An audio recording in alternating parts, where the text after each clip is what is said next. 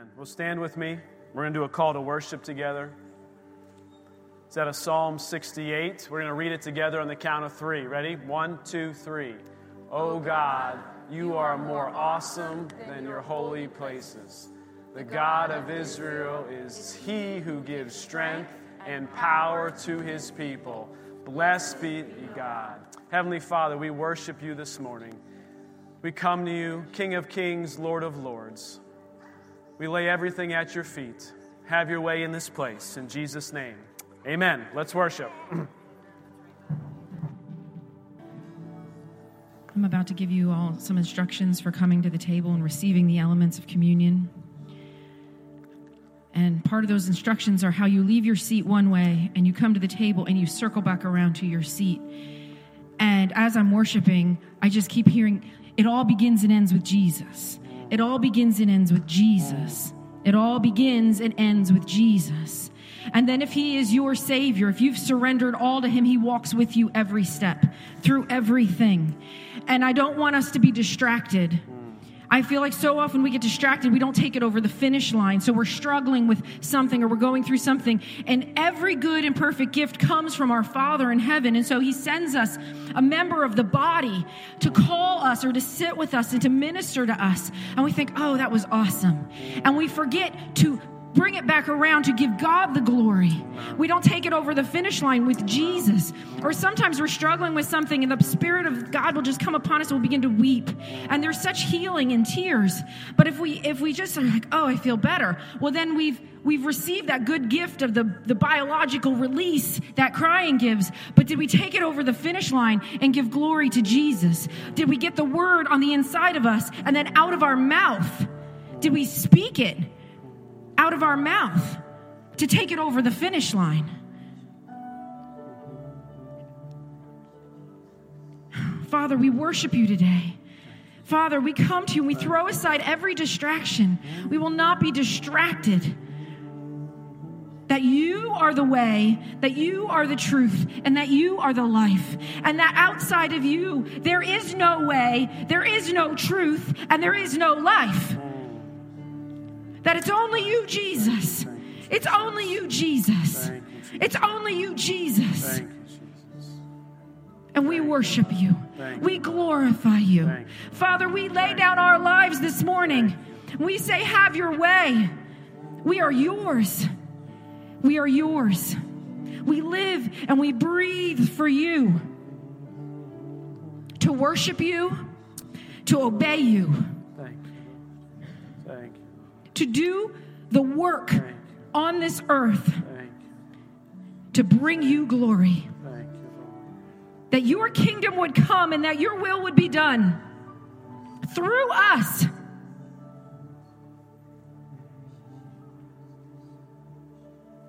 We surrender. Father, we throw aside every distraction. Let nothing keep us from your presence here, now, and every day of the week, in our cars and in our homes.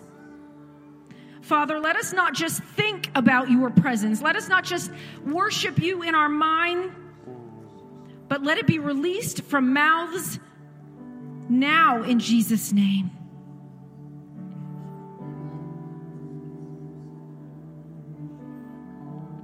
Thank you, Jesus.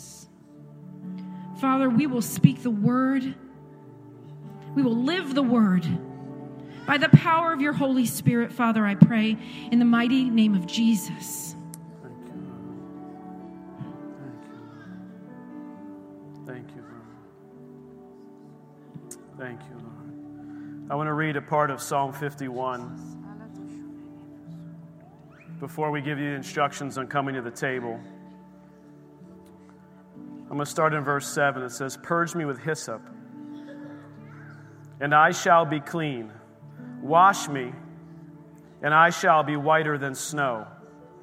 Make me hear joy and gladness, that the bones you have broken may rejoice.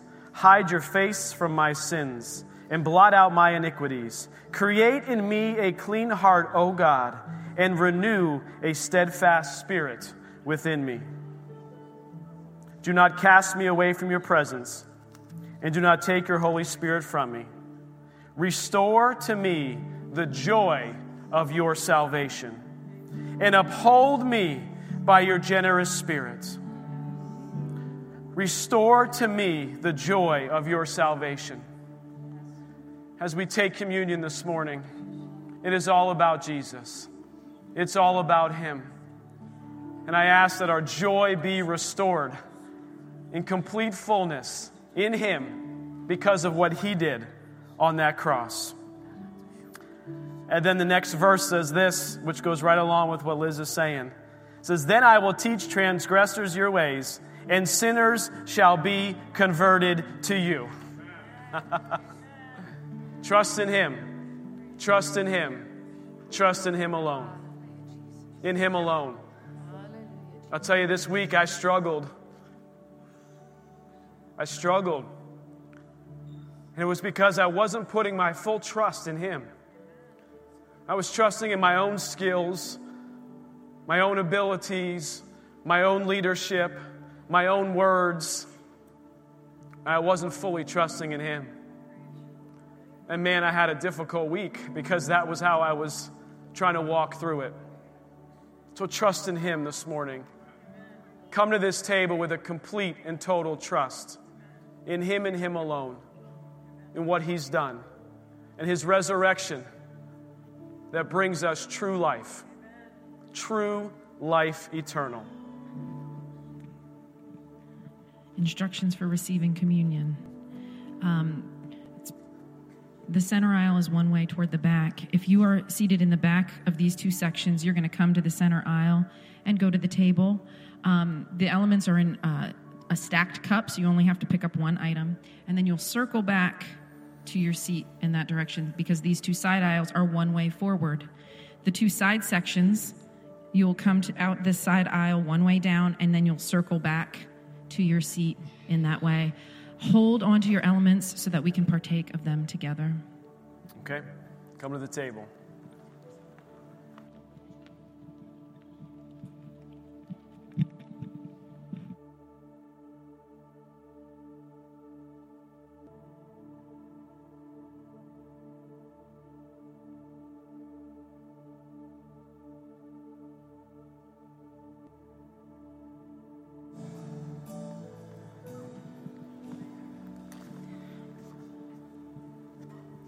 One, one thing Jesus took it over the finish line.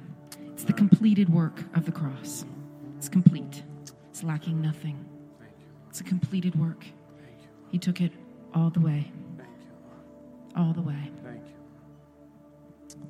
Just want to take a minute before we partake in communion. Just spend a minute reflecting upon Him, the price that He paid, the victory He won.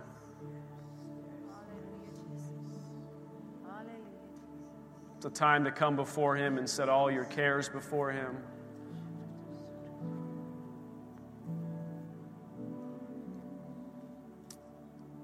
Thank you, Lord.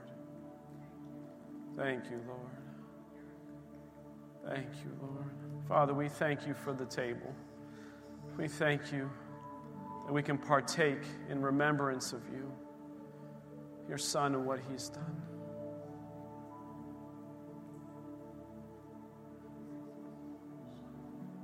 Worship you this morning. We worship you this morning.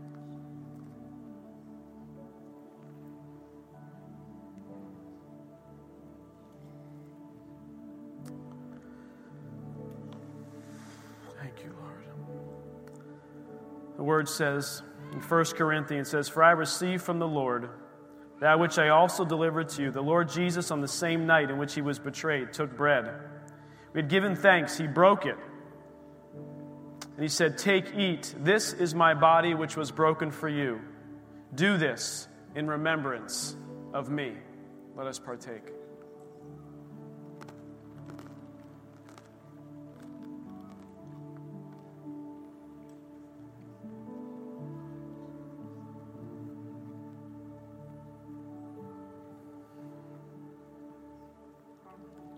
In the same manner, he also took the cup after supper, saying, This cup is the new covenant in my blood. This do as often as you drink it in remembrance of me. For as often as you eat this bread and drink this cup, you proclaim the Lord's death till he comes. Let us partake. Thank you, Lord. Father, we thank you. We worship you. We worship you. We worship you. Guys, if you would stand with me, we're going to continue to worship the Lord. I would encourage you this morning, if you got business to do with the Lord in any way, shape, or form, we're going to move these communion tables out of the way. Just come on up here. No one's going to bother you up here. Get on your knees before Him, raise your hands before Him. Bring every care, concern, and lay it at His feet. His blood covers it all, church. His blood covers it all. We're going to sing this song called Living Hope. It's probably one of my favorite songs. So I would just encourage you, we got two songs actually left. Don't be, a, don't be ashamed or be afraid to come up and just do business with Him. Do business right where you're sitting if you need to, but I encourage you to take those steps. Sometimes when we take steps towards Him, He never leaves us or forsakes us. But when we take, take those steps towards Him, He meets us right where we are. Amen? All right, let's worship.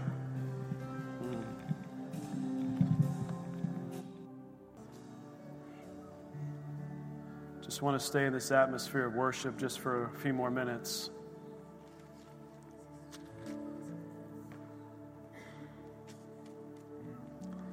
You know, I came in this morning with a heaviness in my heart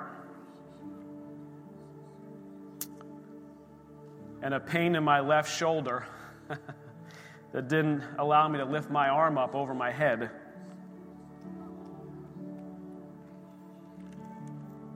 Can I tell you that I don't feel the heaviness? And can I tell you that my left arm has zero pain in it? Zero pain in it. God is so good. I mean, I started working out the other day and I was doing some push ups, and man, my, my shoulder hurt so bad. But I'll tell you what, in His presence, in His presence, in His presence, our lives are changed. Bible says in Romans 8, what, what then shall we say? to these things. To these things. What things? What things going on in your life? What things that are happening? If God is for us, who can be against us? Church, if God is for us, who can be against us? I'm telling you, church, God is for you. He who did not spare his own son, but delivered him up for us all how shall he not with him also freely give us all things?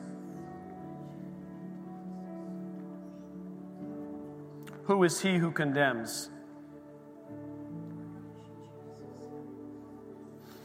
Is the Christ who died, and furthermore is also risen, who is even at the right hand of God, who also makes intercession for us. This is why when we call the name of Jesus, intercession is happening on our behalf. Who shall separate us from the love of Christ?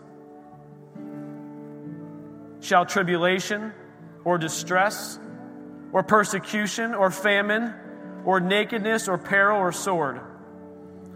As it is written, For your sake we are killed all day long, we are accounted as sheep for the slaughter. Yet in all these things, church, yet in all these things, we are more than conquerors through him who loved us. For I am persuaded. Church, I'm persuaded this morning. And as I read this, I want you to be persuaded of the same thing. It's in the Word that neither death, nor life, nor angels, nor principalities, nor powers, nor things present, nor things to come, nor height, nor depth, nor any other created thing shall be able to separate us from the love of God, which is in Christ Jesus our Lord. Father, thank you, Lord. Nothing shall separate us from your love.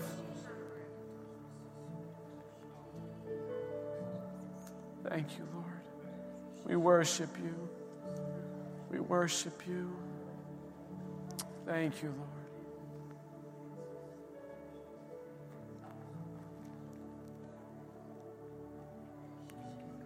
Thank you, Lord. Thank you, Lord. I'm just going to stay here just for one more minute.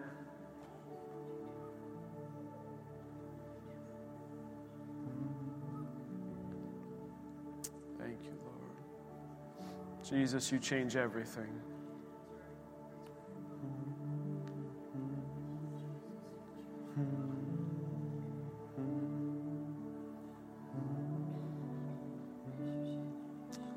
Jesus, you change everything. Thank you, Lord. If you guys want to just sing that one more time with us.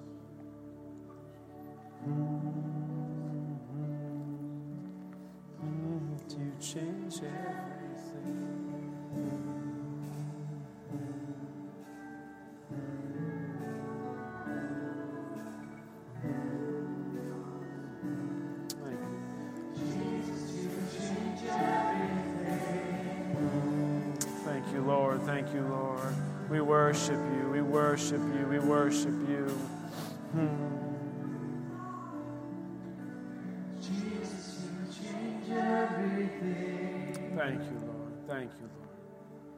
Thank you, Lord.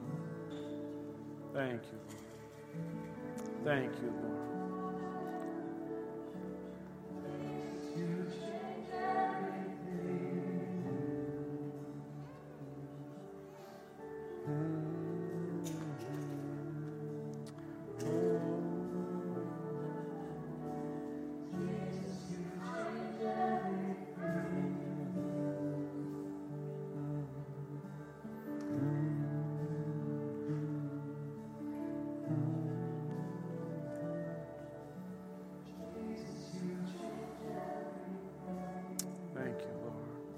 Thank you, Lord.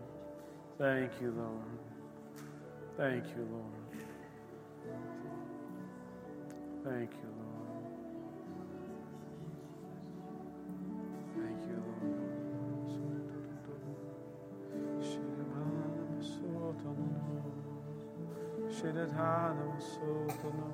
Thank you, Lord. Thank you, Lord. Thank you, Lord.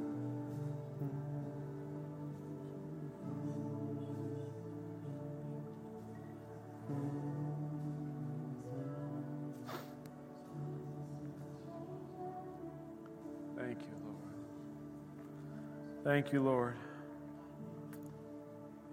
Thank you for meeting us today. Thank you for transforming lives already this morning. Thank you for healing hearts and bodies.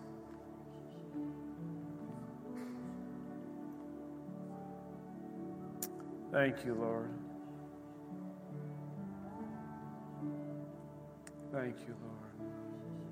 Thank you, Lord.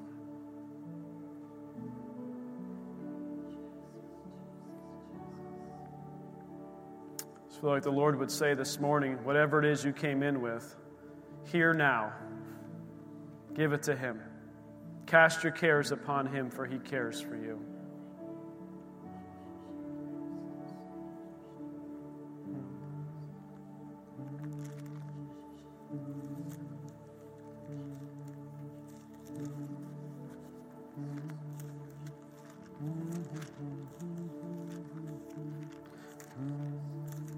Trying to move on, church, but I just feel like I'm just, we're almost there, but I'm just not there yet.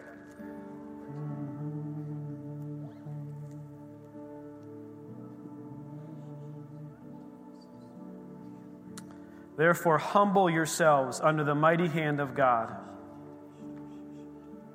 Humble yourselves under the mighty hand of God. Stop striving and trying so hard. Just humble yourselves. The issue, the challenge, the situation says, under the mighty hand, that he may exalt you in due time, casting your care upon him, for he cares for you.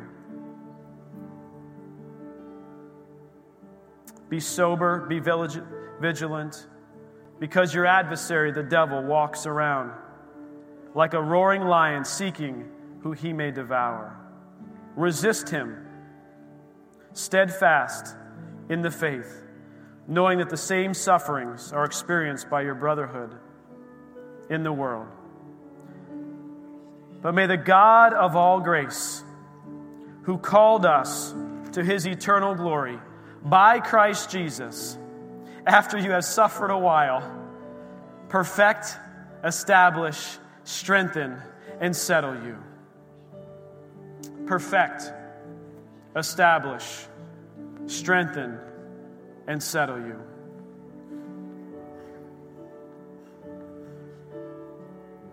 I feel like that's what he's doing this morning as we're just in his presence. He's perfecting, he's establishing. He's strengthening and He's settling us. And verse 11 says, Then to Him, church, to Him be the glory and the dominion forever and ever. To Him be the glory and dominion forever and ever. Amen. Amen, amen, amen, amen. Wow, church.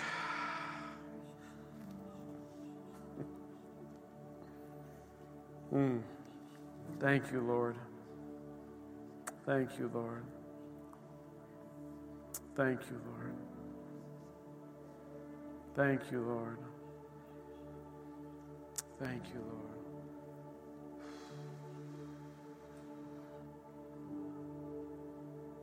Thank you, Lord. Thank you, Lord.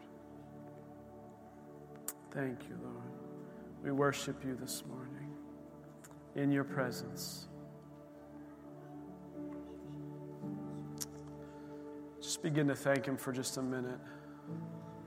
Just begin to raise raise a hallelujah, to raise a praise of thankfulness, of thanksgiving. Enter into his courts with thanksgiving. Thank you, Lord. Thank you, Lord. Thank you, Lord. Thank you, Lord. Thank you, Lord. Mm-hmm. Thank you, Lord. Thank you, Lord. Thank you, Lord. Thank you, Lord.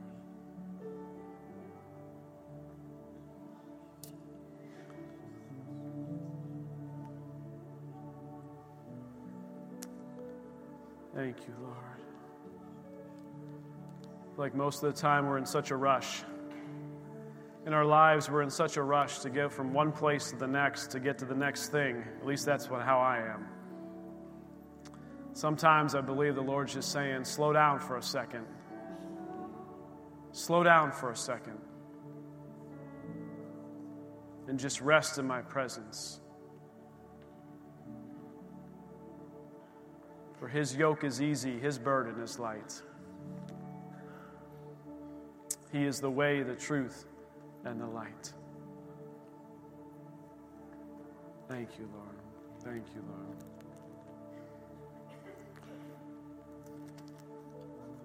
Got anything else you want to share or give some instructions? Mm. Just want to encourage you. The enemy comes and life comes at you with discouragement. Um, and I've been, I was thinking, and then you said it. We need to remember, we need to remember the goodness of God. We need to remember um, those miraculous times when He heard our prayers and He answered us in our distresses. He saved us from the consequences of our sin.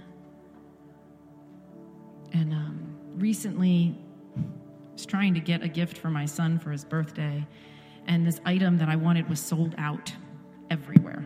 Oh, sorry, everywhere. And I have never been a parent in all these years. I have never had to try to buy something that was like the it thing. I don't really participate in stuff like that. I don't do Black Friday. Like, I just don't. I just don't do that. But I really felt like he was supposed to have this thing. And I spent hours on an app, you know, trying to locate it. And they would have it in stock for a little while, but they wouldn't hold it for anybody at the different stores and hours. And um, I had uh, I had my sister-in-law in Ohio at the Target stores there. Had my mom in Easton, PA, Lehigh Valley. She she was on alert. And then I had Nikki down in Tennessee. Had her on alert. And I'm working it and working it. And I all this stress and all this anxiety and all of this uh, and hours of my time. And I finally texted Nikki one day. I was like, I'm done. Oh my goodness, I'm done. Do whatever you want. Do it, don't do it. I can't do this anymore. I set my phone down and I prayed literally the most casual prayer, heartfelt, but just real simple. I was like, Lord, if you want him to have this toy, you get him this toy. I am done. I cannot do this anymore. I release it to you. I am I'm done. Within 30 minutes, within 30 minutes, I got a picture of Nikki holding holding it in her hand. And um, she was supposed to be fasting lunch, and she told me she was working. She said I was supposed to be fasting lunch, but I felt the holy. I felt prompted to eat. She's like I wasn't supposed to eat, but I just felt like prompted to eat, and so I prayed. Well, Lord, do you want me to eat tacos or do you want me to eat Chick Fil A? She's like I've never prayed a prayer asking God where I should eat before, and she just felt completely led to go to Chick Fil A. Well, there was a, a Target that I had not called. I had not. I didn't even know it existed. Right next door, she called.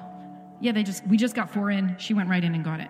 Anyway, all I'm saying is that this week, when we were struggling with real things, that's a that's an earthly thing.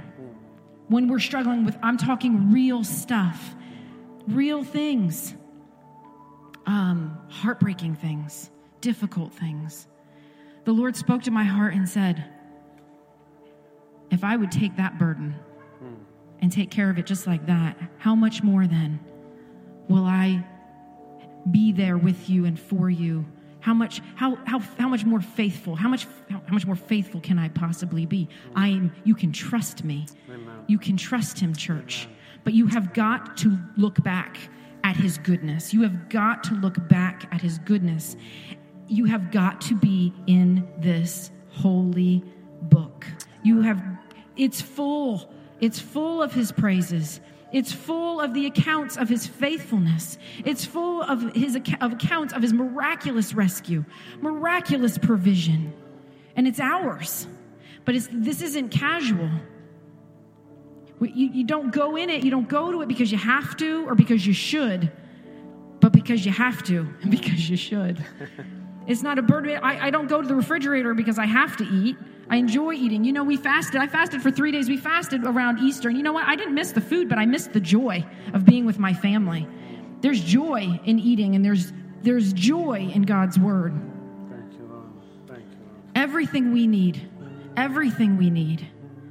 You know, and I just feel like if you're depressed, if you have mental health issues, you know, some so many times people get upset and they say, "Well, just pray more, just read more." Like that doesn't fix it. Trust me, I know that that doesn't fix it.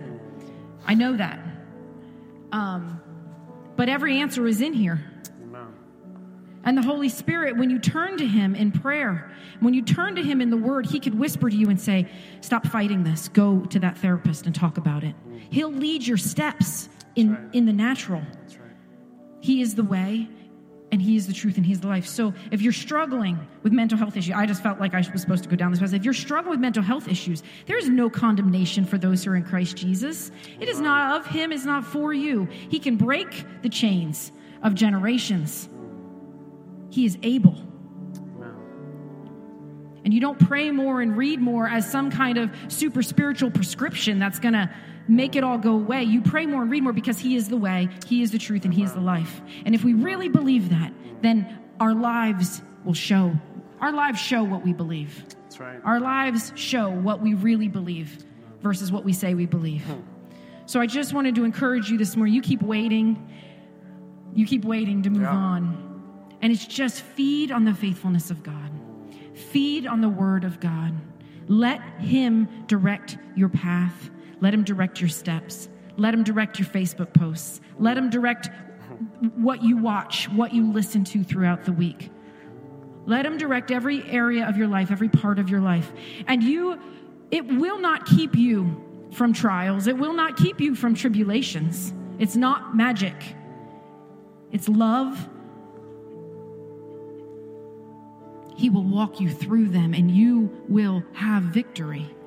Discouragement is when we get our eyes off the victory. The victory of Jesus is sure, it is a sure thing, and it's ours. It is ours in Christ. We are more than conquerors. That's all I have. Okay. Um, all right, I feel comfortable now. Moving on. You just needed me up here. I was content. I was sitting on the floor up here. I was just waiting. Okay, uh, so we're going to do our time of greeting. Uh, a couple things to note. Uh, there will be two offering buckets up here. You guys, we're not passing the buckets, so you can bring your offering up here. And then we have Kid Corner back there, which has sermon bags. So if, uh, most of the kids know their color and their names are on them, so they can go back there and get them. Uh, if you've not been back there or you've got kids who've not been back to the corner, we have people back there who can help you uh, get your bag. And if you're a guest, we've got bags for you as well.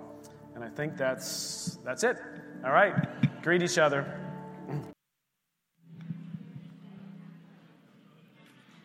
All right, church. I don't mean to interrupt all of your lovely fellowshipping time, but Pastor Jason is rushing me to get up here. He said, Get on up there. I got good things to share this morning. So, my first announcement. Um, my first announcement is such a happy one, and I'm so excited to announce and want to celebrate. I'm actually looking for them. I see one, but I don't see the other. How do you do this announcement when they're not together? My first announcement is I want to celebrate Bob and Jan Anderson, married for 50 years.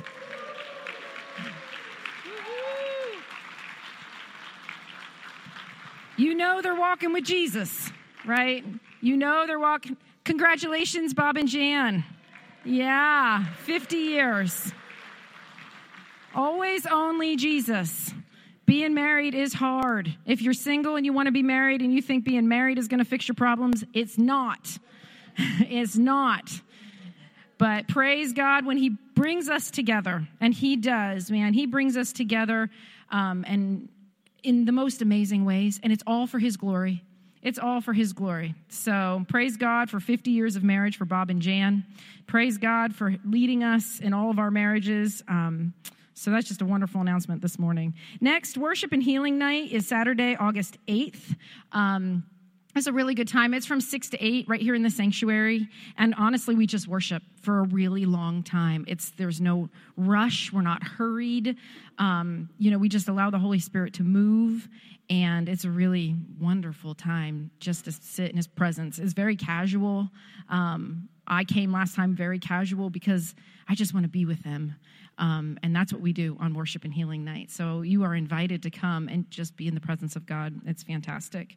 Um, if you are a first time guest, we welcome you. We are happy to have you with us this morning. Um, it's wonderful to worship together um, in the Lord's house. If you are interested, you can give us, um, shoot us an email and just let us know that you were here. Um, we love to have your name and a contact info um, if you want to be kind of added to our information chain. Um, that contact info, I think the best is an email. We like to have everyone's emails. Um, so you can shoot that on over to info at ecfchurch.org. Um, if you have prayer requests, praise reports, testimonies, those go to prayer at ecfchurch.org, and that's how we keep connected. And it's important that we keep connected. Um, and that's all I have. Pastor Jason.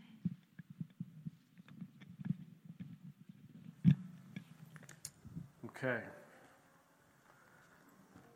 We were laughing during greeting time because sometimes I forget to turn my microphone off. I was just like, oh, can they all hear what we're saying? oh, we weren't saying anything bad. No, it was just funny. It was just like, wait a second. Who is that back there? What? have you seen that person? Right? So we just start hearing whistles, like the problems of the pastor with the microphone that's, you know, on their hip, right? You don't never know who's hearing what you're hearing. So, okay. Anyway, I want to just, I want to pray uh, over the offering. I know we have the buckets up here. There's also a, a, box in the back to the left of the door when you, when you walk out. Um, I want to just read a quick scripture out of Matthew 5 23 and then pray over, pray over our, our tithes and our offerings. This is therefore, if you bring your gift to the altar, and there remember that your brother has something against you, leave your gift there before the altar and go your way. First be reconciled to your brother, and then come and offer your gift. Now I should have did this I should have did this thing before you guys came up and already gave your offering, right? But what I think what the Lord is trying to tell us here is that he is in more concern about our heart than he is about our finances. And that's not to say that he doesn't care about our finances, because he very much does. In fact, there's, it's one of the most talked about topics in Scripture is our finances. But it's not that he doesn't care, but he cares more about your heart. He cares more about your heart and trusting in him and having that clean, as we said this morning, creating me a clean heart, O God, and renew the right spirit within me out of, uh, out of Psalm 51, as I was reading earlier. He cares about our heart. And giving is an act out of our heart, really. It's, it's an act of worship out of our heart. It's the same thing as when we're worshiping Him. We're releasing it all to Him. And the act of giving back to Him in tithes and offerings is just an act of releasing our trust and our heart in Him and who He is. Amen? Amen. Let us pray. Heavenly Father, I just thank you for every gift, every giver. Father, I thank you, Lord, that you have a calling on this church to be debt free. Father, I, I thank you, Lord, that there's a calling on many people in this church to be debt free as well. And so I ask, Lord, now that you continue to move in that realm and be able to make ways, Father, where there is where there aren't any ways in the human in the human ways, Lord, but you make ways. And Father, I just ask that this debt will be paid off at the church in Jesus' name. I ask that debt in our lives, of our congregation, of our families, will be paid off in Jesus' name. Father, just you lead us and guide us through your Holy Spirit and how you want us to do that. Lord, you make a way where there is no other way. We trust you, for you are the way, the truth, and the life. And Father, as I share this message this morning that you have given, Father, I just pray that, uh, that our ears would be open, our eyes would be open, and that our lives would be transformed as we hear your word this morning. And we thank you for it in Jesus' name. Amen. Amen. Okay. Uh, I feel like he's given me three separate messages again. So I don't, you know, as I, this is the second week in a row that I feel like he's given me three different things to share on. And as I'm walking up here, I'm going, Lord, which is it that you want me to share on? And I do believe I know what he wants me to go do this morning. But sometimes it's a little unnerving feeling you know, when you're the pastor of the church and you're walking up, I mean, I know that some people have ministered before, like, does this really happen? Yeah, I think it does. Sometimes he changes the message at the last minute on what he wants us to share. But here's what I can tell you this morning.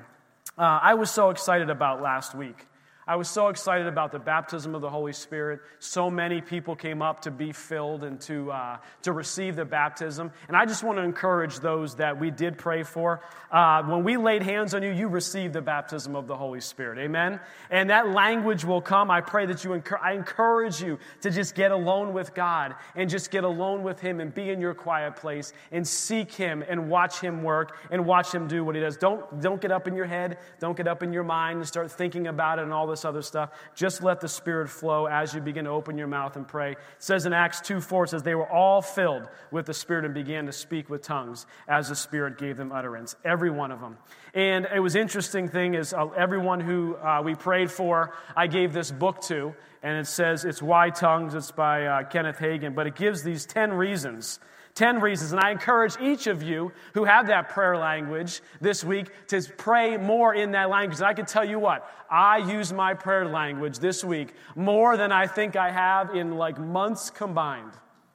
Church, this, this is powerful stuff. Listen to the benefits of speaking tongues. Number one, it's the initial sign of the baptism of the Holy Spirit. Number two, it's for spiritual edification. Spiritual edification. All during the week. Number three, reminds us of the Spirit's indwelling presence within our life. Number four, praying in tongues is praying in line with God's perfect will. It's praying in line with His perfect will. When we are blah, blah, blah, blah, saying, saying, saying, and we have nothing more to say, He begins to take over and He begins to, we, he begins to take over our language. Number five, praying in tongues stimulates faith. Hallelujah. P- speaking in tongues means keeping free from worldly contamination. Oh, man. When we are speaking in our prayer language, it keeps us from worldly contamination. And as I was sharing last week, even too, when, when temptation comes, the first thing we need to turn to is that prayer language in our life. We begin to just speak that language because a lot of times you're like, I don't know what else to do. I can't remember any scriptures right now. All this stuff is happening. But when we just open our mouth and say, Lord, just I need, I need you, I need you, you begin to speak in tongues and pray that prayer language. It keeps us from worldly contamination. Number seven was praying in tongues enables us to pray for the unknown. Hallelujah. Number eight, praying in tongues gives us spiritual refreshing. Number nine, praying in tongues is for giving thanks. And speaking in tongues brings the tongue, listen to this, under subjection.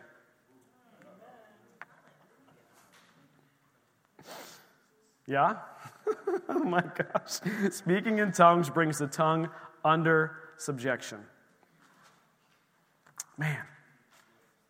And then we talked a little bit about the public side of tongues uh, during a church service and then the interpretation of tongues. But I was just so fired up. This week, man, I used that. I know I said I had a tough week, right? I think I said that earlier, and it was, it was some difficult things, but I'll tell you what, God just was working and moving uh, in my life and in the life of this church, and I'm excited about it. So the other thing that he, he really began to put on my heart, and I'm going to turn to Galatians 5. We're going to get there here in just a minute. And we're doing a series called The Holy Spirit.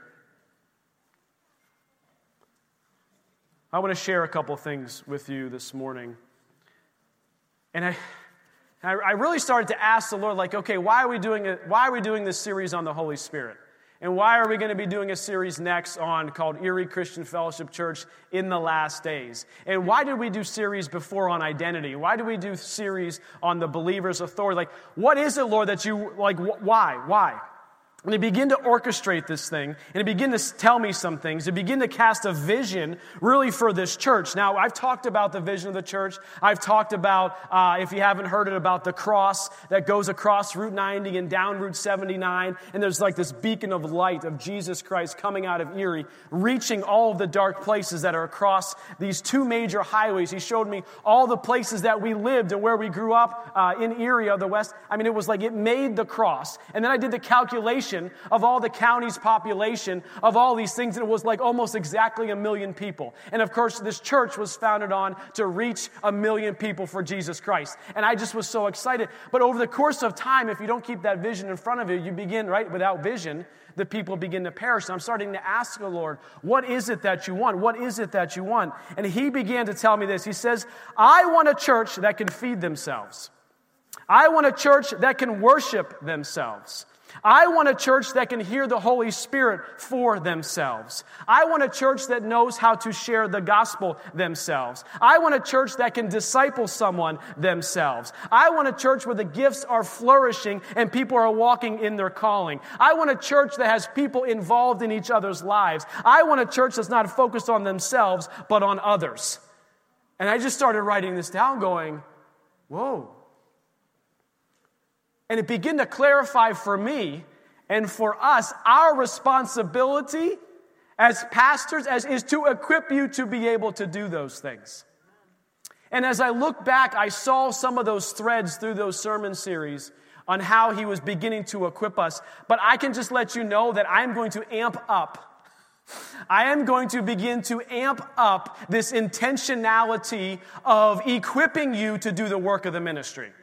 Right? Okay, that's a biblical thing in Ephesians. That's, it actually gives my job description in there. Thank you, Lord. I don't have to go look for it or Google it. It's actually there in the Bible. I have my job description. But it's to equip you to do the work of the ministry. Because what I'm realizing more and more as we're working through these last days is you have to be able to know how to worship on your own. You have to be able to know how to read the Word of God on your own and not have to turn on, you know, to Facebook Live to Jason and Liz Ackerman. It is not about us. It cannot be about us. It cannot be about only getting fed on Sunday morning church. It cannot be about that. Because there will be a time, and I don't know when, there will be a day where you cannot flip on the TV and find John Hagee. You can't flip on the TV and see Kenneth Copeland or whoever else that you might ascribe to their teaching. You have to understand how to dissect and understand and learn the Word of God on your own. And I have to help you do that. And I will have failed if I did not help you do that. And I said, Lord, just continue to show me that this is the direction, this is the path to equip, to equip these, because I'll tell you what, church, there, there will be a time, and I don't know when we'll see it, but there will be a time where you have to know how to do church yourself. There will be a time where you have to know how to do it yourself. And there won't be somebody available to spoon feed you the information. It is, God has placed teachers in the church and pastors and evangelists, and I'm not saying that those gifts go away.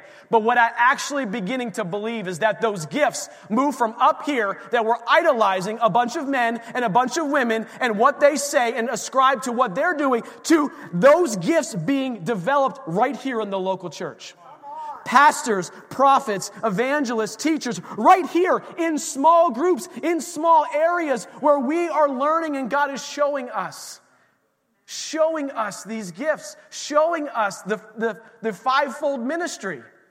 You don't have to get paid and be in fivefold ministry. Like, I don't like, we got the Western world sometimes, it just blows my mind on how backwards sometimes we have things.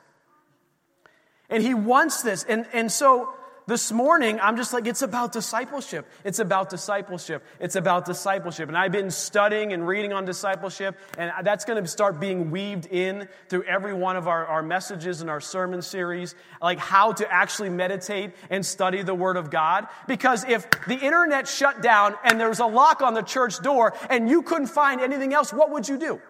Do you know what you would do? Do you know what you would do? A lot of you might know what you're going to do. A lot of you might be sitting there saying, I don't know what I would do. Do I just pick up the Bible and just start reading randomly? What, what do I do? And so we need to equip you as, as leaders of this church, we need to equip you and disciple. So I have this, I have this example this morning. Uh, every morning I go on a prayer walk. And uh, usually I go a little bit longer on Sunday mornings than I go for a prayer walk. And as I was walking out the door, Jairus is standing in the family room, or sitting in the family room, with his green, green pajamas. And I'm talking green. I mean, they are like bright green pajamas. He says, Dad, can I go on the walk with you? And my initial response was just like, buddy, you know, it's Sunday. I got to get my head ready for church, you know, and I have to get, I just got to get my spirit ready. I need to begin to pray and I just need to do all these things. And I was like, you know what? Maybe tomorrow. Maybe tomorrow. And I started walking out the door. And the Lord was just like, did I not just tell you about discipleship? Did I not just tell you about training and equipping those who you put in your care? And it was just like I opened the, um, Anna might have been there. Like I opened the door, I walked out, and I did one of these. And I walked back in and I said, Jairus, put your shoes on. I don't care if you have bright green pajamas on. We're going for a prayer walk. Amen. And he and I walked the neighborhood. He was quiet. I was praying. He was holding my hand. And we were just praying for church. We were praying for families. We were praying for all kinds of different things. And the Lord just showed me that that is discipleship. It's right there. It's right in front of you. And I'm encouraging you, parents. I'm encouraging you, parents who are watching online. You're like, why don't you have kids' ministry yet? Why don't you have all of this open so that it can be convenient for me? So that I can, because He is calling us, parents, to train and equip our children. Like, ah, I am very reluctant to just launch kids' ministry back up again because I just don't feel like that's what God wants us to do right now. He is challenging us as parents. It is difficult. It is hard. And you say, My kid doesn't sit still. It's okay if they don't sit still for a couple weeks and they're a little rowdy. How else will they learn and know unless you begin to disciple them? How else will Jairus know what happens on my prayer walk unless I take him on the prayer walk with me? Unless I take him. Who are, who are you discipling in your, who are you bringing along with you? Parents, you should be bringing your kids along during this time. Amen. This is the time. This is the time. Oh, okay. Galatians 5, verse 16. says, I say then, walk in the Spirit, and you shall not fulfill the lusts of the flesh. For the flesh lusts against the Spirit, and the Spirit against the flesh.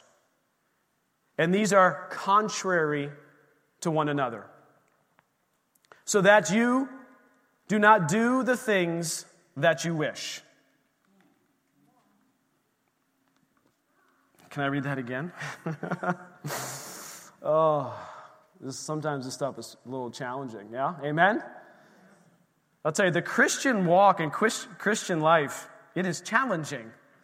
It is cha- if you're not cha- if you don't feel challenged in your Christian walk, then I'm not sure where you're walking to. Honestly. This is a constant battle between you think like we all that's it I got total victory over the flesh every single day for the rest of my life. Well, I'd like to meet you and discuss how that happened or how that worked. This is a constant battle. We are in constant battle against the flesh. This is what, this is what it's talking about. This is what Paul is saying right here. Seven, verse 17 again. For the flesh lusts against the spirit. They're actually contrary to one another. It's like this battle, like UFC, Ultimate Fighting Championship, right? Now, the spirit can ultimately win the battle, but the spirit has to be trained. You know what I mean? Your spirit has to be trained because this is a battle that we're working in. We're, it's like we're in an octagon, baby. I don't watch UFC. It seems violent. You know, I'm not going to get into that right now. Okay? It's like we're in an octagon. This, come on, there's no way out here. There's no escape route. It's, we have to fight the battle. This is how I fight my battles.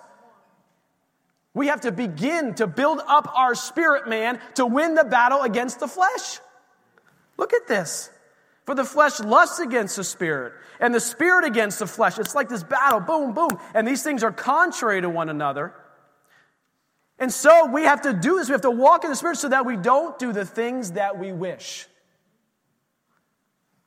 If you are led by the Spirit, you are not under the law. This battle between the two. This walking in the Spirit means we're moving forward. If you are stagnant and you're not moving deeper in Christ, I believe you begin to succumb to the flesh. This is a constant walk, a constant battle. And you know, how many times do you hear of a Christian who, who we believe has been a Christian for a long time, and then seemingly, suddenly, they had this terrible fall? I don't believe that it was suddenly. This Christian walk of ours is made up of a lot of choices, a lot of small choices that we make day by day. This is a day by day walk. This is a marathon. This is not a sprint where we just get up and say, okay, I'm going to go sprint my 15, you know, 50 yards, whatever it is, and then I'm done for the day. I'm good. I'm good for the week. I don't need any more of Jesus. I got the Holy Spirit. I'm going to come just on Sunday morning and hear a message, you know, and Pastor Jason's going to run around and throw his hands up in the air, and we're going to have great prophetic words and this great worship. Do you understand that that is not enough? It's not enough. It is not enough. By example, I can tell you it's not enough. And if you think it's enough, I don't care what your age is, it's not enough. Because our Christian walk is this day by day challenge that we're walking through. I picture this thing of, you know, so we don't do, you know, those things that we wish in the flesh. I pictured it like a hungry dog trying to get after a food dish. I mean, sometimes our flesh just wants to watch that show, wants to do this, wants to lash out against somebody, wants to do all this stuff. And it's like we're like holding on to the. You ever see somebody go for a walk with like a really big dog? You know, and I picture there's like this, this food that's right there, right? And you're like trying to hold this dog back, yeah? And this battle that we have is if you're not strengthened, if you're not ready, that dog is going to tear you apart. It's going to rip you along the way. It's going to drag you everywhere that it wants to go. And you know what happens when it gets to that dog food? It, it devours it. It devours it. You can't, it's like you can't even pull it off then. That's it.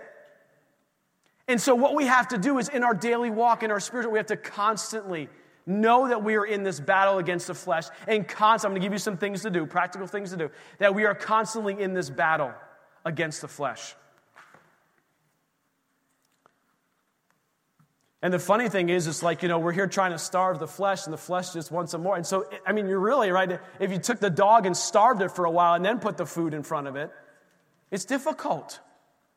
And sometimes, sometimes we fail. You don't have to raise your hands. No amens on that one. I'll just give you the amen for y'all collectively. Sometimes we mess it up, sometimes we fail. But God redeems. Amen. God redeems, He redeems, He redeems. Verse 19. Now the works of the flesh are evident. This, this work of the flesh is evident. You, oh my gosh. You know, the, this is like a journey, guys. This is a journey. If, if you are able to watch the same TV shows today that you felt comfortable watching two years ago, you have to begin to question are, yeah, are you growing? Because there are shows that I actually I can't believe we used to watch. Like, oh my gosh. I can't believe I used to watch that. And the Holy Spirit will convict if you ask Him to show you, to lead you, to guide you. But if you are not at a point where you, you need to ask yourself, why am I not growing? Why am I not, when I see something that is clearly against God, clearly against His Word, clearly desensitizing me to the things of the Word of God, that we don't say, I'm going to shut that thing off right now? I'm not saying I'm perfect. I'm just saying that we need to continually be moving forward.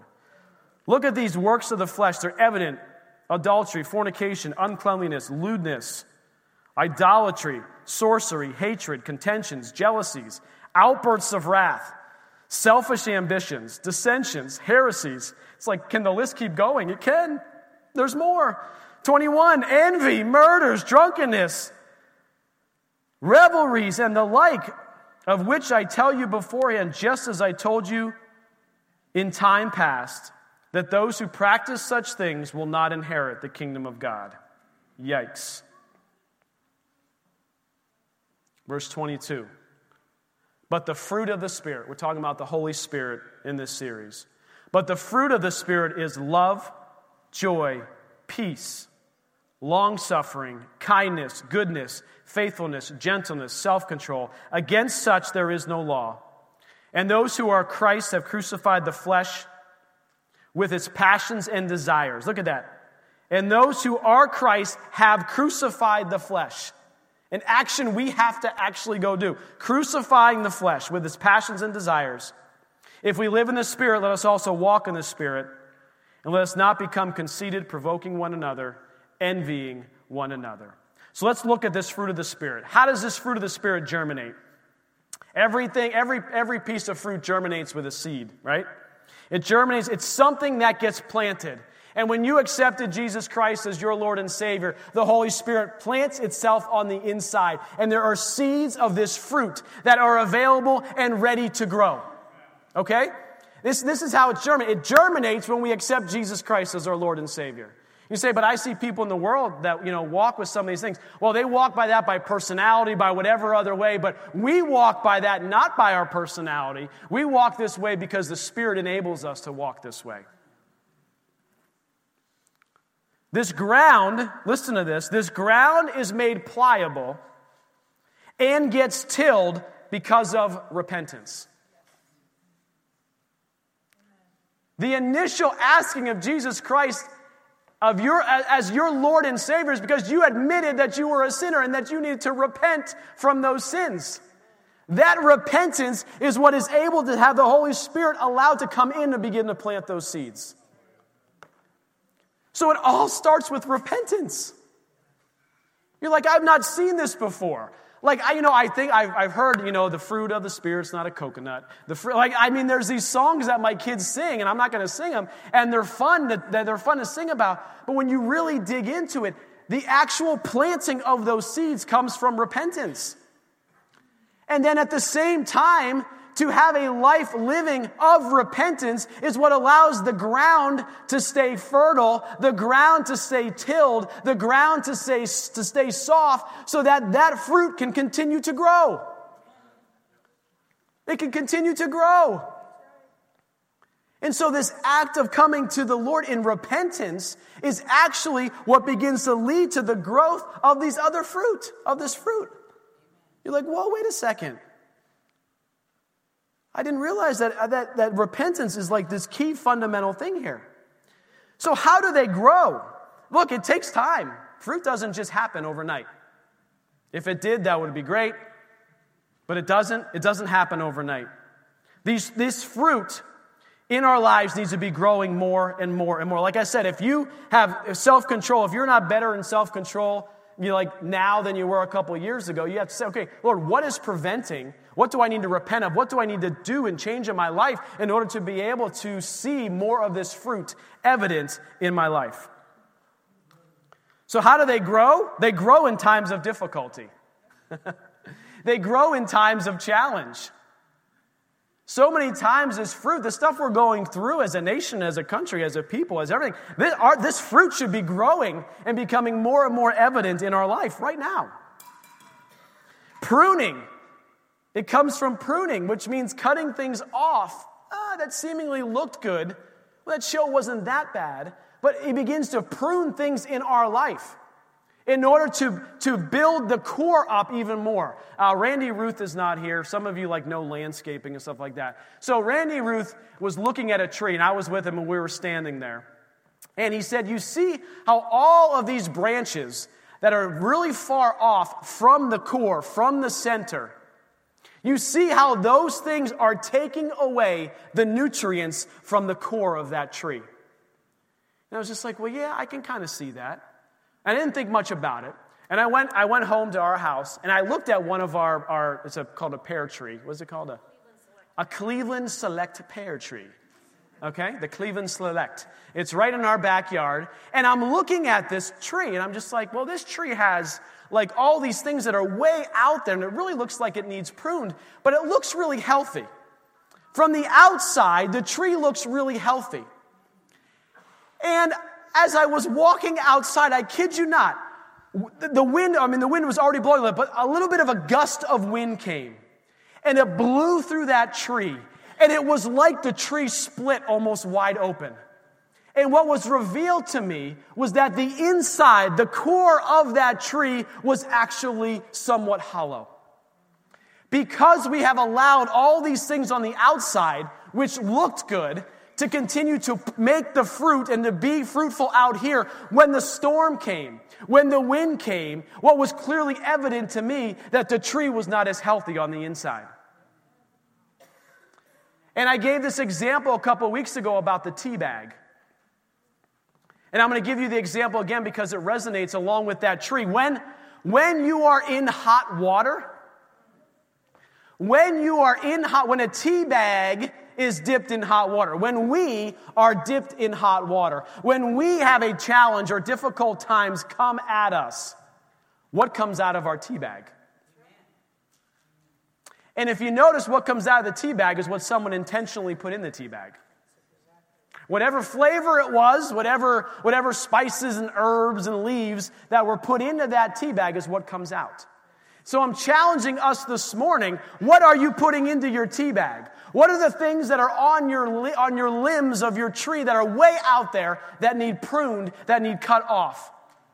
And the Holy Spirit will begin to reveal those things to you because when the wind blows, you want, your, you want yourself to be that tree that is not going to be affected by that storm that comes. And when you're in hot water, you want your tea flavor to be something that people can swallow. right? None of us want to be the bitter tea. right? You ever have like a bitter tea? You're like, oh. In hot water, sometimes we can become bitter, a bitter tea.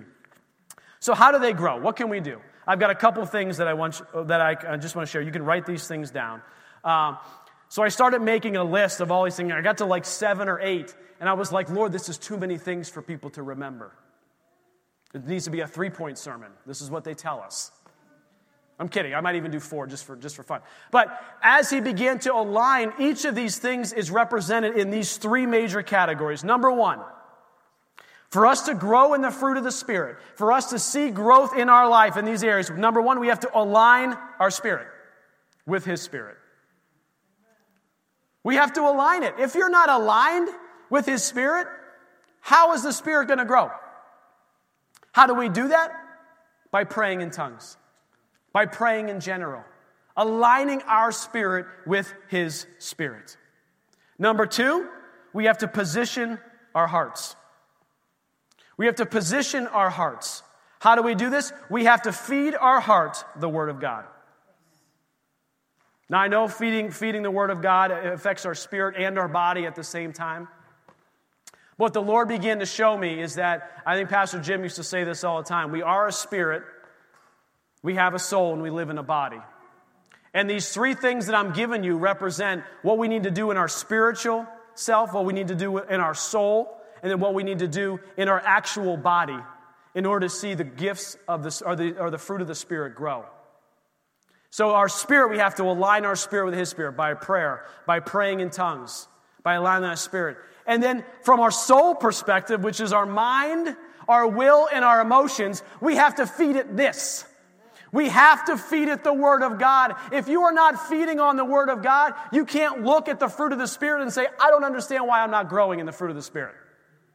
Why am I not growing in the fruit of the Spirit? Are you growing in the Word of God? Are you digging into the Word? We've already talked about this this morning. It's like we already preached the message. I'm just kind of giving like the recap of what already happened. What are you feeding yourself? What are you feeding on? I started getting into the news again this week. Remember, I told you I was fasting the news? I made it to Wednesday. Couldn't do it anymore. I couldn't do it anymore.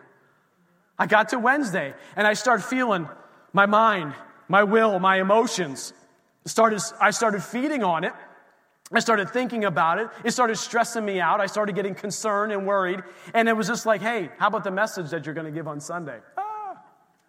How about live that out there, Pastor Jason, right? You know, it's just like, he doesn't really talk to me that way uh, in such a sarcastic voice. He's usually much more gentle than that. So that was just a, like a, my illustration of it. But he reminds us a lot of times hey, what are you feeding it? What are you feeding your spiritual man? What are you feeding your mind and your will and your emotions if you need to feed them something that is sweet and that is good for it, not something that is bitter? Then the last one we have to do is we have to crucify the flesh. Oh, yeah. Yeah, I can read the Word of God. Yes, I can pray. But wait a second, I have to crucify my flesh too? Yeah, that we just read the scripture. We have to crucify that. What does that mean by crucifying the flesh? I, I see this as a couple things. Number one, don't despise the pruning. Don't despise the pruning that God does in your life as He's working on things. Number two, we have to live a life of fasting. We actually have to get this body in line with His Word. I think more so than we actually are doing. And then the last one is I love this. I just heard this the other day. I cannot take credit for it, but is be where your feet are. Sometimes it feels like you're crucifying the flesh when the Lord is asking you to be where your feet are. Like, Pastor said, what are you talking about? Because if you are not in the moment, in the place where God has placed you, look at Jesus' life. He was never looking past somebody somewhere else to go somewhere. He was always ministering to those who were right in front of him. He also was never in a hurry. That's another sermon. Okay? But he was ministering the, he was, Jesus was where his feet were. If you are at home, dads, then be at home. Get off of your phone. If you're going to be with your kids, then be with your kids. If you're going to be at work, then be at work. If you're going to be in your prayer time, then be in your prayer time. What happens is, is we're always distracted. We're always distracted with this little device or whatever else that happens to come along in our lives. And how can you have the fruit of the Spirit? How can you have patience for this beautiful little two year old when you're over here doing this? Okay, hold on. Come on, guys. Hold, on, just one second. Moms too, right? You're just, you're like, I just have to check, the, I just have to send this one. I just, da, da, da. We have to crucify the flesh and say, you know what? I need to be where I am. And I was practicing it this week. Oh no, it's so hard. Sometimes it's so hard, but, but the per, what if I got the text and I have to get back to them? Who says you have to respond to a text within 30 seconds of getting it? Like, what, who made the rule up?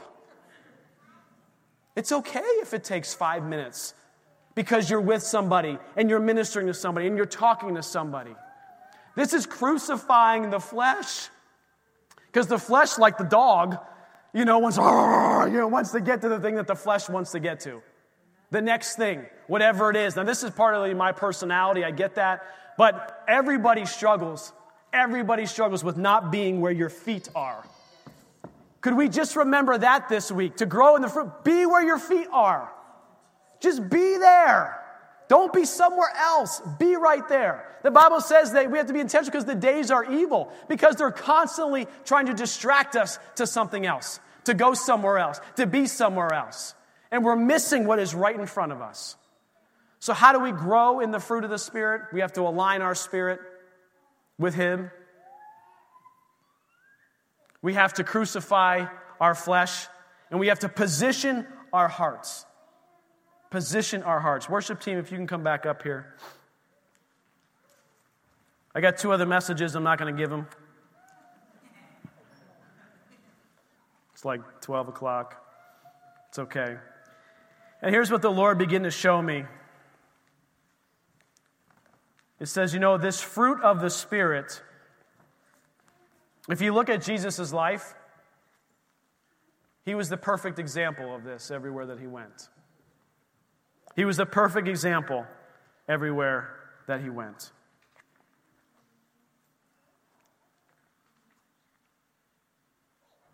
So, this morning, as we're going to go back into just one more worship song, kind of a call to action this morning. If this message resonated with you in any way, any shape, any form, of how we can be more intentional about growing in the fruit of the Spirit through the time in the Word, through aligning our spirits, through crucifying the flesh, whatever it is.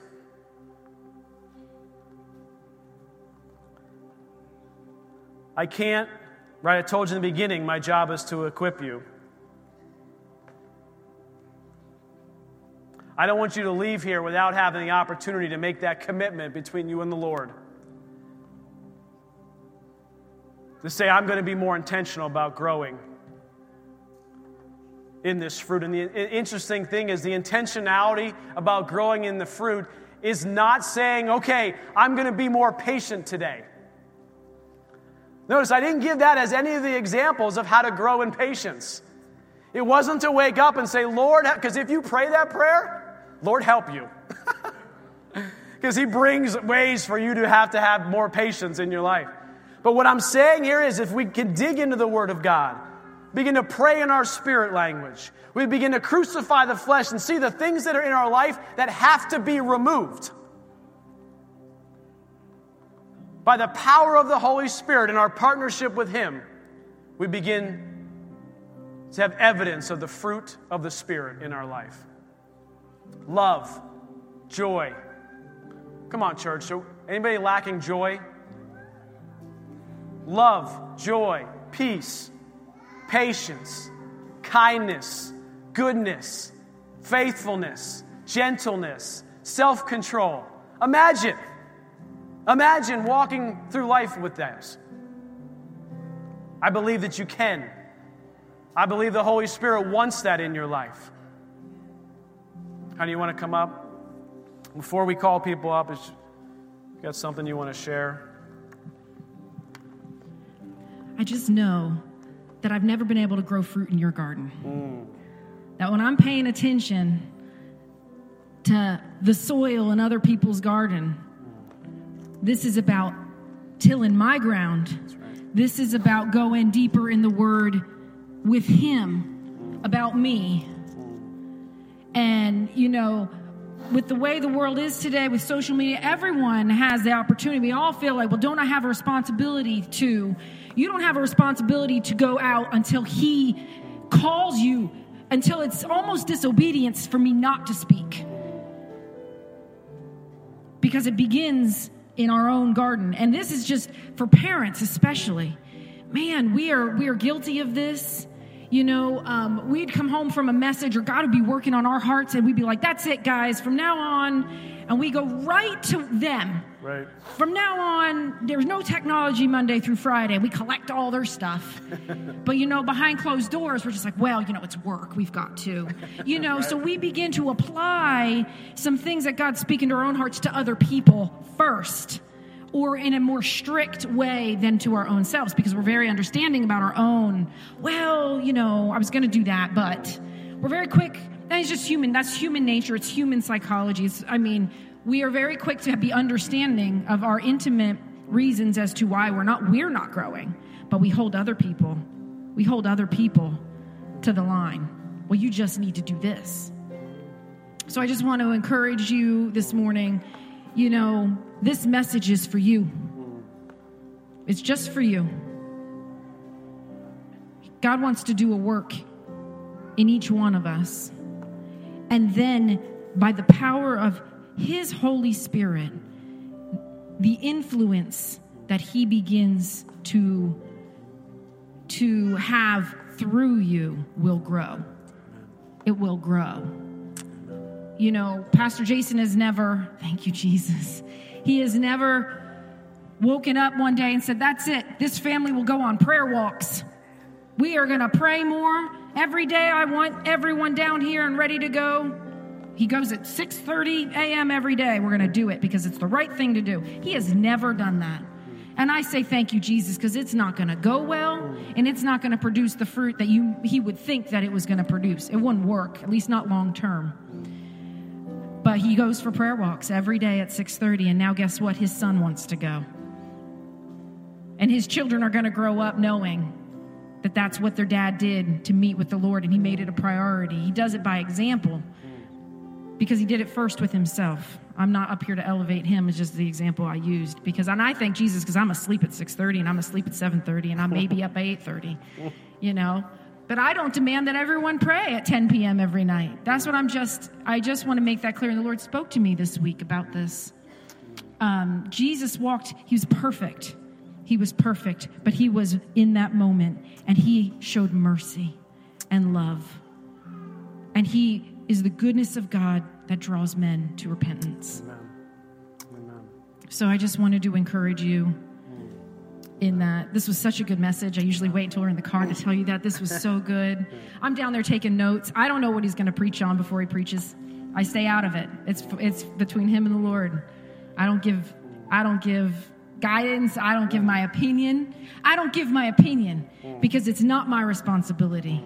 If you don't have responsibility in an area, you should have no opinion. Practice that. Your opinion should be toward your own life and the people God has put under you. That is your responsibility. We are responsible for this country and for this nation, for the amount that you pray. That's the amount of opinion you can have in things to the extent that we have prayer and that our heart breaks. Okay, now I'm just Amen. preaching a different message. So, guys, we're I know it's late, but you know what? You know, we really felt like coming out of this coronavirus thing that we're gonna church is gonna be different on the other side. And church is already different, right? It's two hours. There's kids running around. There's no kids ministry. I'm challenging you to have a different personal walk. So we're going to sing this one more song. If you absolutely have to go, that's fine. I get it.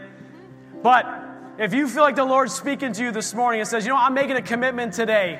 I want more of the fruit of the Spirit. I want to align my spirit. I want to crucify my flesh. I want to make sure my heart is prepared for Him to do a work in my life. Then just come up to the altar. I don't even think we're praying for you today. Just come up to the altar, do business with Him, and then I'll send you home. How about we do that? All right, let's worship Him. Mm. Oh, Thank you, Father. Thank you, Lord. Thank you, our living hope. Our living hope. And I don't know if you guys know this or not, but a lot of times I'm up here and I feel as though, as a father over this congregation, and my heart is just that you, as any parent would, to be able to go out there and to fight those battles and to see victory and to be able to read the Word of God and understand the Word of God. That is my heart for you as a church. I want to equip you, I want to do a better job at it. I want to equip you to do the work of the ministry, to have a walk with Him that is your own and not based on what I say or what Liz says or but a walk that is your own with Him. Because every parent wants that for their own child. I want that for each and every person in this church. So I want to read this benediction over you guys, Romans 15. says, Now may the God of patience and comfort grant you to be like minded towards one another, according to Christ Jesus, that you may be with one mind and one mouth, glorify the God and Father of our Lord Jesus Christ. Father, we thank you for what you're doing. We love you, we worship you. In Jesus' name. Amen. Amen.